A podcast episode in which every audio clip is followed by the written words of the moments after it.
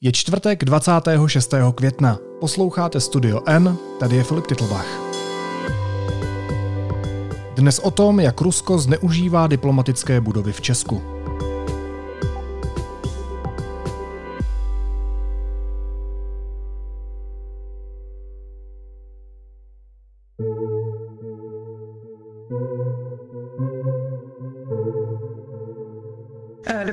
Aleška Hradilková z Deníku. Neruším vás, můžu chvilinku na vás mluvit? Ano. Rusko v Česku využívá diplomatické budovy k podnikání, ačkoliv to v notě odeslané v minulosti české diplomacii popřelo. Deník N ale zjistil, že jedna z diplomatických budov v luxusní pražské čtvrti slouží k provozování hostelu.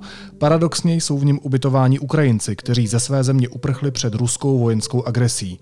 Zjistila to investigativní reportérka Deníku N Eliška Hradilková-Bártová. Eliško, vítej, ahoj. Ahoj, dobrý den.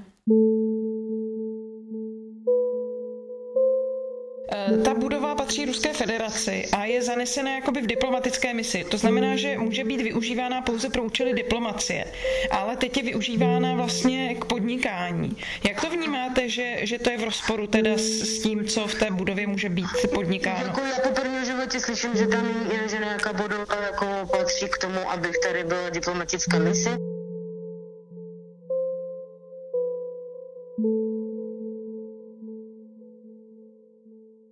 To ubytovacím službám, který může patřit jakože staré. Nic jiného tady nesmím dělat, nesmím tady mít zvěřátka. Jak jsi to zjistila? Ty jsi tam ubytovala? Ne, ne, ne. Ono to bylo tak, že uh, samozřejmě teďko uh, Rusko je velké téma obecně všude a já už v minulosti jsem mapovala právě uh, majetek Ruské federace u nás v Česku uh, v takzvané Malé Moskvě, v městské části v Praze v Bubenči. A říkala jsem si, že vlastně teď je ten dobrý čas se podívat, jestli se tam něco nezměnilo právě v souvislosti s tou novou situací, která celosvětově nastala.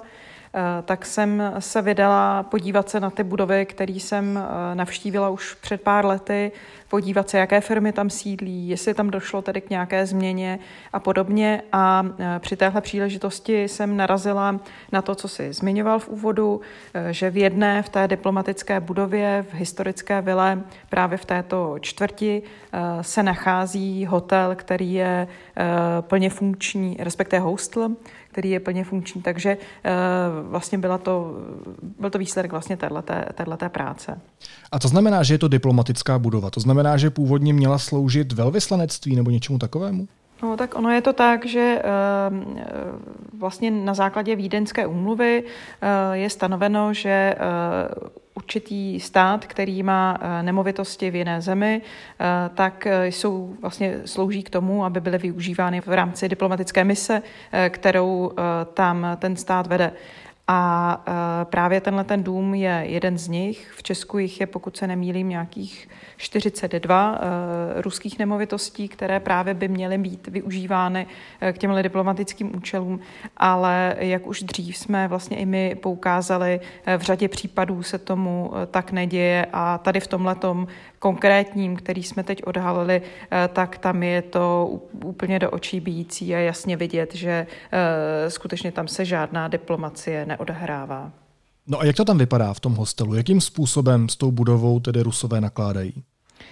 tak oni nás dovnitř nepustili, takže já jsem se bavila s těmi lidmi, kteří tam jsou ubytovaní přes plot a zároveň tedy s paní, která ten hostel provozuje. No, tak někde na začátku nebo na konci února a nějak tak během března byl docela velký nával. Co se týče nás, tak my máme v podstatě lidi, kteří už třeba přivezli děti, nebo přivezli maminku, a nebo přivezli teda manželku s dětma. Ono je to tak, že ta nemovitost, ta vila pozdně secesní, patří Ruské federaci, nicméně ten hostel provozuje firma, která má sídlo tady v Česku A když jsem se bavila tedy s majitelkou této firmy a chtěla jsem po ní, aby nám tedy řekla, jakým způsobem vlastně uzavřela smlouvu, jakým způsobem se dohodla právě s Ruskem na tom, že může tu budovu využívat vlastně k jakémukoliv účelu, tak ona říkala, že s Ruskem nemá uzavřenou žádnou smlouvu, respektive s Ruskou federací ani s velvyslanectvím, ale že má uzavřenou smlouvu s nějakou další českou firmou. Ovšem její jméno nám nechtěla sdělit, takže jakoby nevíme, přes jakého prostředníka to šlo. Nicméně ona sama říkala, že zpočátku vůbec nevěděla, že je vlastníkem Rusko a že se to dozvěděla až při podpisu smlouvy a současně eh, teď, když jsme ji konfrontovali s tím, eh, jak vnímá skutečnost, že má tenhle dům sloužit diplomatické misi a eh, ona ho pronajímá, tak říkala, že o tom nevěděla vůbec a že vlastně ona má smlouvu uzavřenou prostě s českou firmou, kde ty pravidla jsou nastaveny úplně jinak a kde o žádném diplomatickém účelu není ani řeč. A vy jste věděla, když jste si to pronajímala, že to patří Rusku, ta budova? Ne, my jsme si to, když jsem to pronajímala, nevěděla, ale když jsme podepisovali už nějaké papíry, když tam byla smlouva, tak jsme to řešili prostě s panem právníkem, že samozřejmě, protože bylo tam hodně dotázek a tak dále, tak jsem to zkontrolovala. A co firma, protože to už nebylo napřímo k nikým, jo, s majitelem, a to bylo prostě samozřejmě podnájemní, tak tam se vždycky musí kontrolovat. No, jasně, jo, takže vlastně samozřejmě tam byly prostě věci, které mě zajímaly. No a e, já neřešila tenkrát Rusko, já jsem řešila tenkrát to, že... Takže chápu to správně, že tohle se nesmí, že je to proti diplomatickým pravidlům. Jo,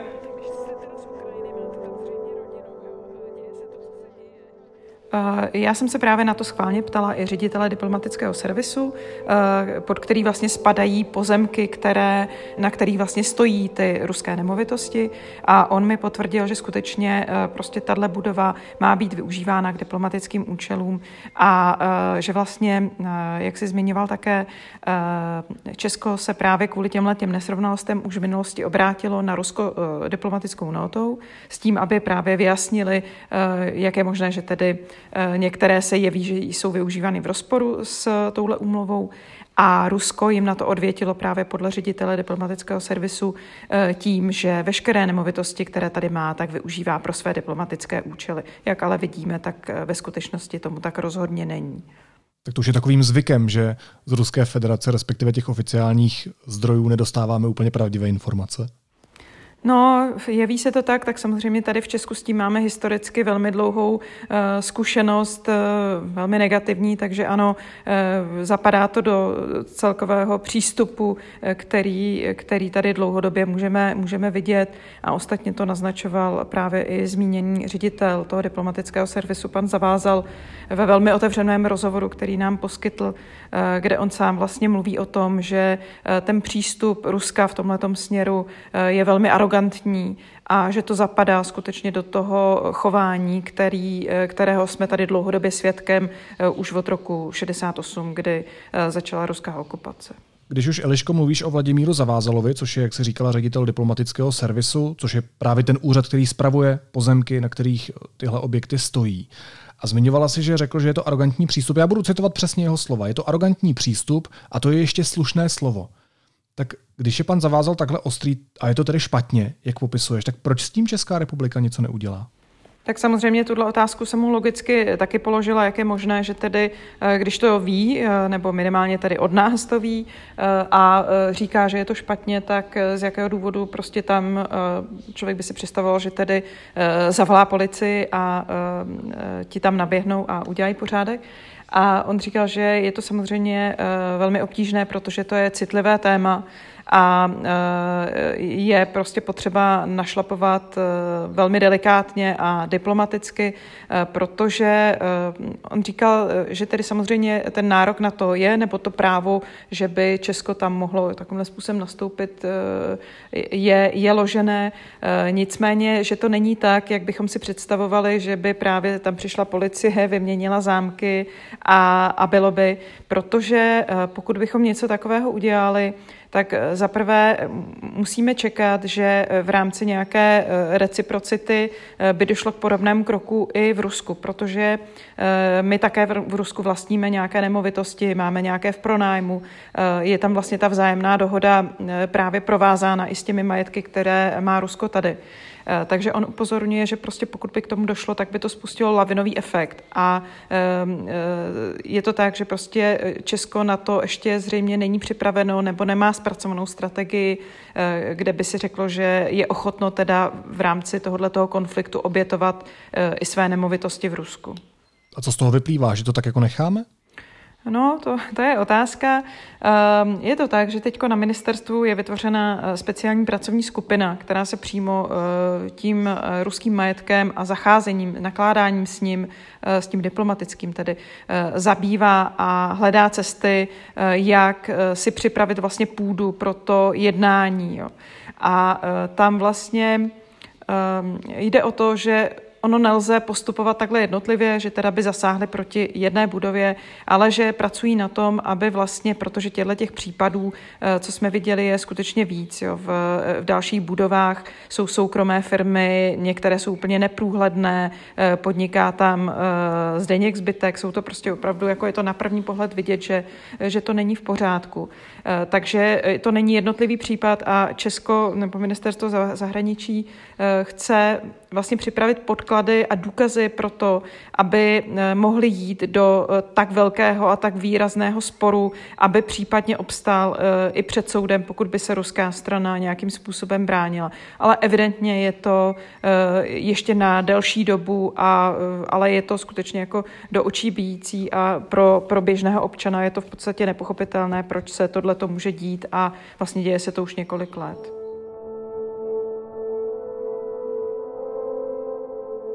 Možná, když to vezmeme ještě obecně, tak jaké jsou různé možnosti, jak může Česko reagovat právě na porušování diplomatických úmluv? Ty jsi zmiňovala, že tam nemůže prostě jen tak přijít policie, zamknout nebo vyměnit zámky, protože by to prostě spustilo nějaký šílený diplomatický kolotoč, ale existují nějaké jiné možnosti, jak s tím něco udělat?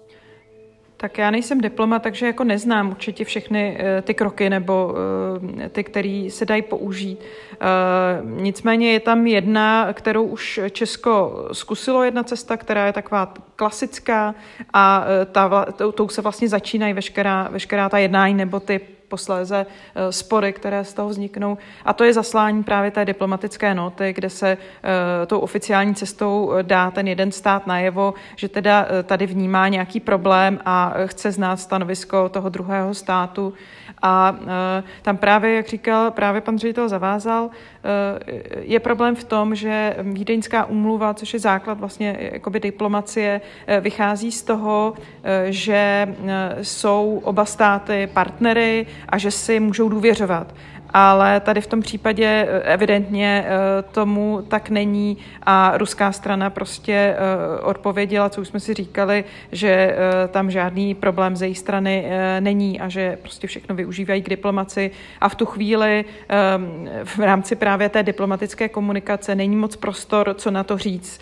Prostě to Česko musí akceptovat a hledat jiný způsob, jak teda dosáhnout toho svého cíle. No já asi tak tuším, co by s českou notou ruská strana udělala, ale protože jsem taky diplomat, tak to nebudu zmiňovat úplně přesně. Když se dostaneme k tomu hostelu, přímo k tomu hostelu, tak kdo je v něm ubytovaný? Jak to přesně funguje? Eh, tak oni dřív eh, to nabízeli dokonce i přes booking, takže si představ, že máš diplomatickou budovu a můžeš se v ní ubytovat, můžeš si zaklikat na bookingu eh, termín a ubytovat se tam.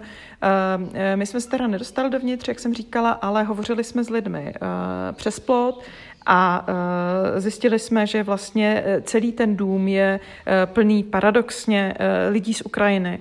Eh, jsou to tedy zároveň lidé, kteří eh, tam už jsou třeba delší dobu, ale zároveň eh, jsou to lidé také, kteří uprchli z Ukrajiny před, právě před ruskou invazí a kteří tam hledali své útočiště.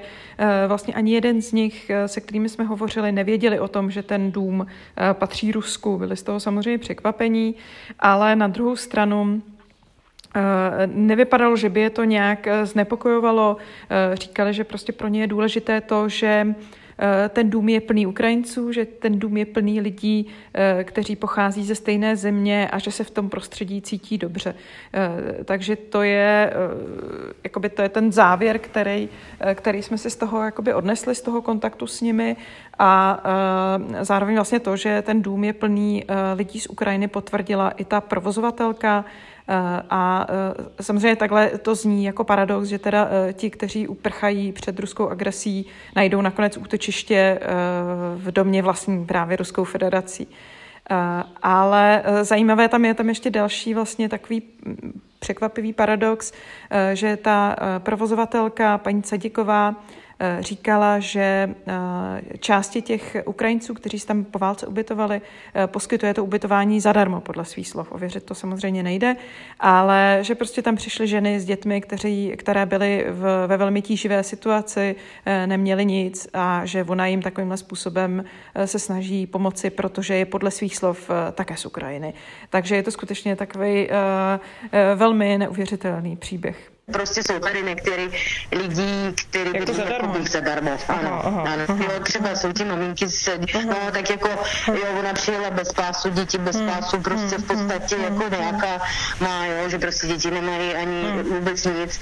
Eh, vlastně přijela teda jako, třeba tady mám rodinu, která přijela a ona ani věci neměla, já jsem jí od svého malého dávala mhm. věci jako na malých, na, na Počkej, tak u toho se ještě zastavíme. Jak si vysvětluješ teda ten paradox, že tam jsou lidé, kteří ze své země uprchli právě před ruskou agresí v domě, který má sloužit pro ruské diplomatické účely? Tak jakoby z, z jejich pohledu je to jakoby jednoduché. Tam to vzniklo tak, že um, řada z nich uh, tam přišla za svojí rodinou právě za někým, kdo už třeba v tom domě dřív bydlel, protože ten hostel to není novinka, ten je provozován delší dobu. Uh, takže oni prostě šli s důvěrou uh, za tím, kdo měl zkušenost s tím letím ubytováním a uh, vlastně ty, když se pojedeš ubytovat taky někam, já nevím, do Palerma, eh, tak nebudeš asi zkoumat a nebudeš mít ani možnost zkoumat, eh, kdo je vlastníkem toho domu. Takže umím si představit, že eh, oni se dostanou velmi snadno do této situace, aniž by o tom věděli. A to, jak se k tomu dostala ta provozovatelka, Eh, to je věc druhá, to nám prostě eh, říct nechtěla. Eh, každopádně prostě, jak říkala, tak při podpisu té smlouvy věděla, že to patří Ruské federaci, ale pro ní to nebyl problém. Ona to brala jako příležitost k biznisu a k tomu, aby prostě mohla vydělat nějaké, nějaké peníze, takže z jejího pohledu se to jeví taky logicky a vlastně ani ona, co by Ukrajinka, to nevnímá teď nějak jakoby problematicky říká, že ze strany eh, majitele eh, Ruské federace nemá žádná omezení, koho může nebo nemůže ubytovat a že ona sama se už po více než 30 letech tady v Česku cítí spíše Češkou než Ukrajinkou. A to jako, já se omlouvám, ale to jako diplomatickému sboru Ruské federace nevadí, že jejich budova je využívána pro ubytování uprchlíků ze země, která je podle nich nepřátelská, která se podle Vladimíra Putina musí denacifikovat, kterou denodenně bombardují, kde zabíjejí civilisty a to ještě ubytovávají zadarmo? Já tomu hmm. pořád nerozumím. Já tomu taky nerozumím a e, říkám si, že možná je to tak, že um, Ruská federace ani e, o tom nevěděla, že pro ní to může být taky novinka, e, kdo tam je ubytovaný a že třeba teď se o to začnou zajímat. Ale skutečně oni těch budov mají mnoho a těch firm, které v nich sídlí, je taky opravdu spousta. A pochybuju o tom, že by někdo zkoumal, um, čí ty firmy jsou, nebo čí ty firmy jsou asi zkoumali, určitě to nebyl někdo, kdo by by eh, byl nepřátelský vůči Rusku, ale eh, neskoumali asi do detailu, eh, co tam jako přesně provozují už. Takže si umím představit, že, že to, že tam jsou Ukrajinci, že to třeba nevěděli. Jo. Ale samozřejmě nás to zarazilo a to byl také ten důvod, proč jsme se pak rozhodli to popsat i v tomhle kontextu, nejen v tom, že je tím provozováním hostlu porušován nějaký diplomatický řád. Takhle, já vám řeknu jinak. Jako já chápu, kam, kam směrujete vy, ale hmm. musíte pochopit jednu věc. Tady za A oni jako nepřišli k Ruské federaci v tom smyslu, že k Ruské federaci. No to, to je jasné, no. Jo, vlastně nejsem Vladimir Putin, jestli jako samozřejmě vnímáte, jo, jako, že, že jsem úplně někdo jiný. A vlastně, co se týče, co se týče teda těch lidí, oni se chtěli ubytovat, oni potřebují využít ubytovací služby, my podnikáme jako ubytovací služby, máme na to smlouvy, máme to zaregistrované, odvádíme všechno, co je zapotřebí, děláme jako věci, ubytováváme je, registrujeme je na portu a tak dále. ti lidi, jako, co vy navrhujete, že já teď mám pověsit tabule někde na, na, na, na vrátkách, jo, že prostě, že to patří Ruské federace? Ne, ne, ne, vůbec, vůbec ne, mě jenom zajímá právě, jestli to vůbec víte, jak to vnímáte, ale já jsem koukala jako ještě do mapy a Ulan Ude je skutečně v Rusku, nikoliv na Ukrajině. Měla jsem správnou informaci. No, teď, teď není koukám. Ulan Ude není v Rusku. Teď na to koukám, že to je u Bajkalu. Hm? No, a to je Rusko. Není, není, já nejsem. Sibiř, no tak jste ze Sibiře. Co? Prosím? Je to je napsáno na Facebooku, to je dobře, jakože je to no. na Sibiře, ale to neznamená, že jsem odtud. Já ne, jakože byly tady ty informace prostě z Facebooku a nic mi tady prostě chcete dát jako za pravdu. To neví, nemyslíte, že to, to jste si tam dala jako jen tak, že vy jste Ukrajinka, no, dala jste si tam jenom, že jste z Ruska jen tak. Ne, já jsem to dala jsem to potřebovala, aby zbytečně prostě nikdo se neřešil prostě kdo odkud je.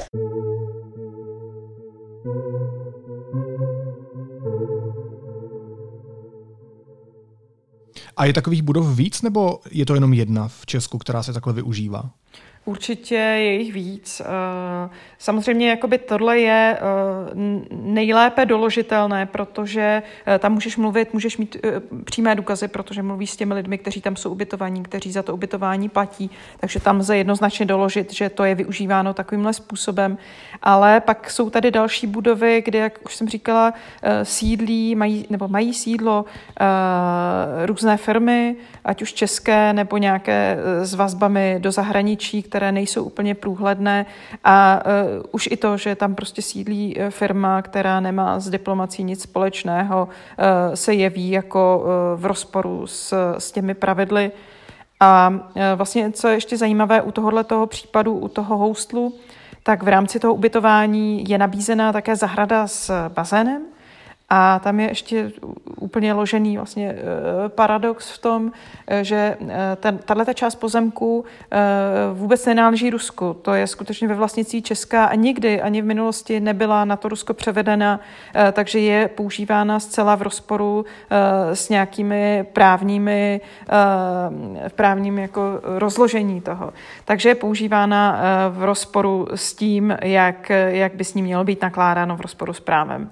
Takže to je skutečně jako No, to je opravdu jako zarážející a je to tak už e, řadu let. No. Ale to je prostě, e, ministerstvo zahraničí o tom samozřejmě ví a je, to, jak nám řekli, jakoby právě tato budova, tenhle ten případ, jedním z těch, který se snaží řešit a e, u kterého se snaží najít cestu, jak ty vztahy narovnat. Jak jako řadu let? no. V téhle zemi platí zákony nebo neplatí? Uh, asi jak, eh, kde, jo. A já jsem se divila úplně stejně jako ty, když jsem vedla rozhovor s tím ředitelem diplomatického servisu, protože tam těchto těch jako vlastně neuvěřitelných příběhů je víc. Například osud rekreačního střediska v Jevanech je takový, že to byla stavba, kde se měli rekreovat diplomaté, ale a je z nějakých jako z dob komunistických postavená, a, ale vlastně dosud nebyla skoloudována. Eh, ke kolaudaci došlo až teď někdy v posledních letech.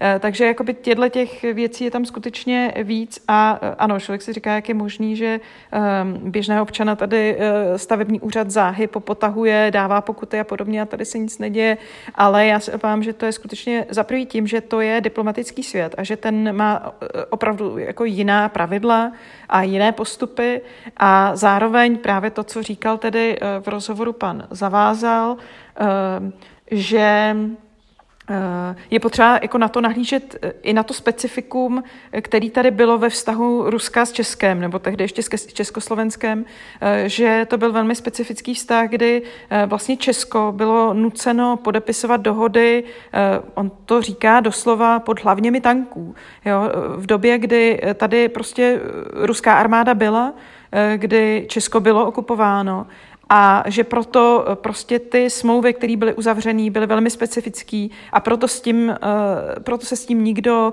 eh, nesnažil nic dělat, protože prostě to bylo status quo, o kterém se vůbec nediskutovalo a vlastně velmi těžko a velmi těžkopádně se to teď napravuje vlastně i těch 30 let po revoluci. Evidentně je to prostě citlivé téma, do kterého je obtížné říznout.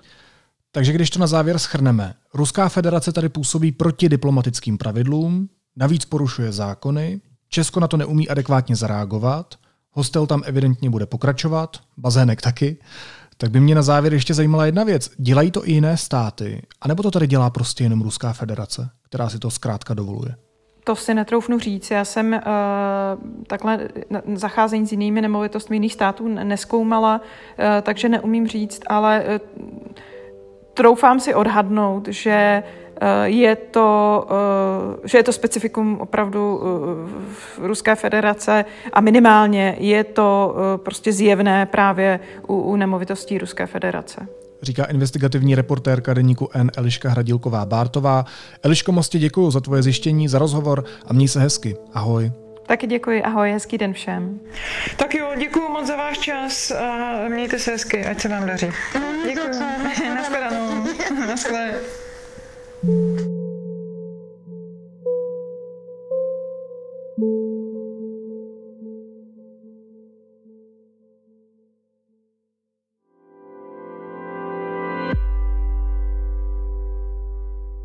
Následuje krátká reklamní pauza. Za 15 sekund jsme zpátky. A kdo to tady krotí? No Marko Ivanovič, Matěj Formán, Štěpán Pechar, divadlo bratří Formánů, Česká filharmonie, Decadencers. To je pořádá divočit. To je jak u nás doma. Kniha džunglí, divadelní, hudební a taneční představení pro všechny. Od 7. června v Azilu 78.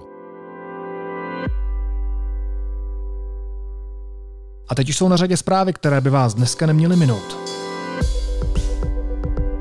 Bývalý americký velitel NATO vyzývá, aby bojové lodě aliance doprovázely nákladní lodě z ukrajinských přístavů. Podle OSN může ruská invaze a blokáda ukrajinských přístavů brzy vyvolat světovou potravinovou krizi, která může trvat roky.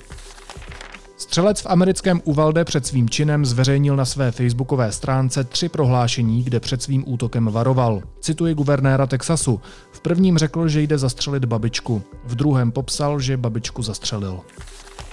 České vojsko bude mít nové německé tanky Leopard. Impulzem k rychlejšímu přezbrojení je válka na Ukrajině.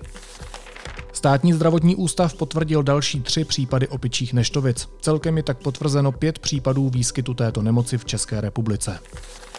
A bývalý rektor Karlovy univerzity a vedoucí prezidentova lékařského konzília Tomáš Zima chce kandidovat na prezidenta. Uvedl to v rozhovoru pro deník.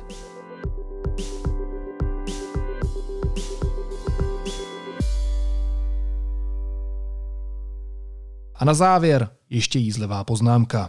Když si tady někdo požádá o humanitární dávku 5000 korun a zároveň jezdí autem za několik milionů, tak si myslím, že adekvátní, aby eh, z nás nedělal lupáky a aby to auto již tak prodal a, eh, a stop, jsou to dražší auto, než má průměrný Čech. Jsou lidé, jsou hyeny a pak je taky Tomio Okamura.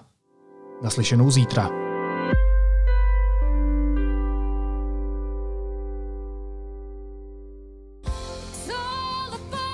Losers Cirque Company, 420 People a Maranata Gospel Chor uvádí původní akrobatický muzikál z prostředí rajského korporátu s názvem Nebesa v hlavní roli s Jiřím Kornem a s Petrem Jeništou v alternaci. Přijďte nás navštívit do letních zahrad Anežského kláštera. Vstupenky na Nebesa jsou již nyní k dispozici na www.divadlobravo.cz lomeno nebesa.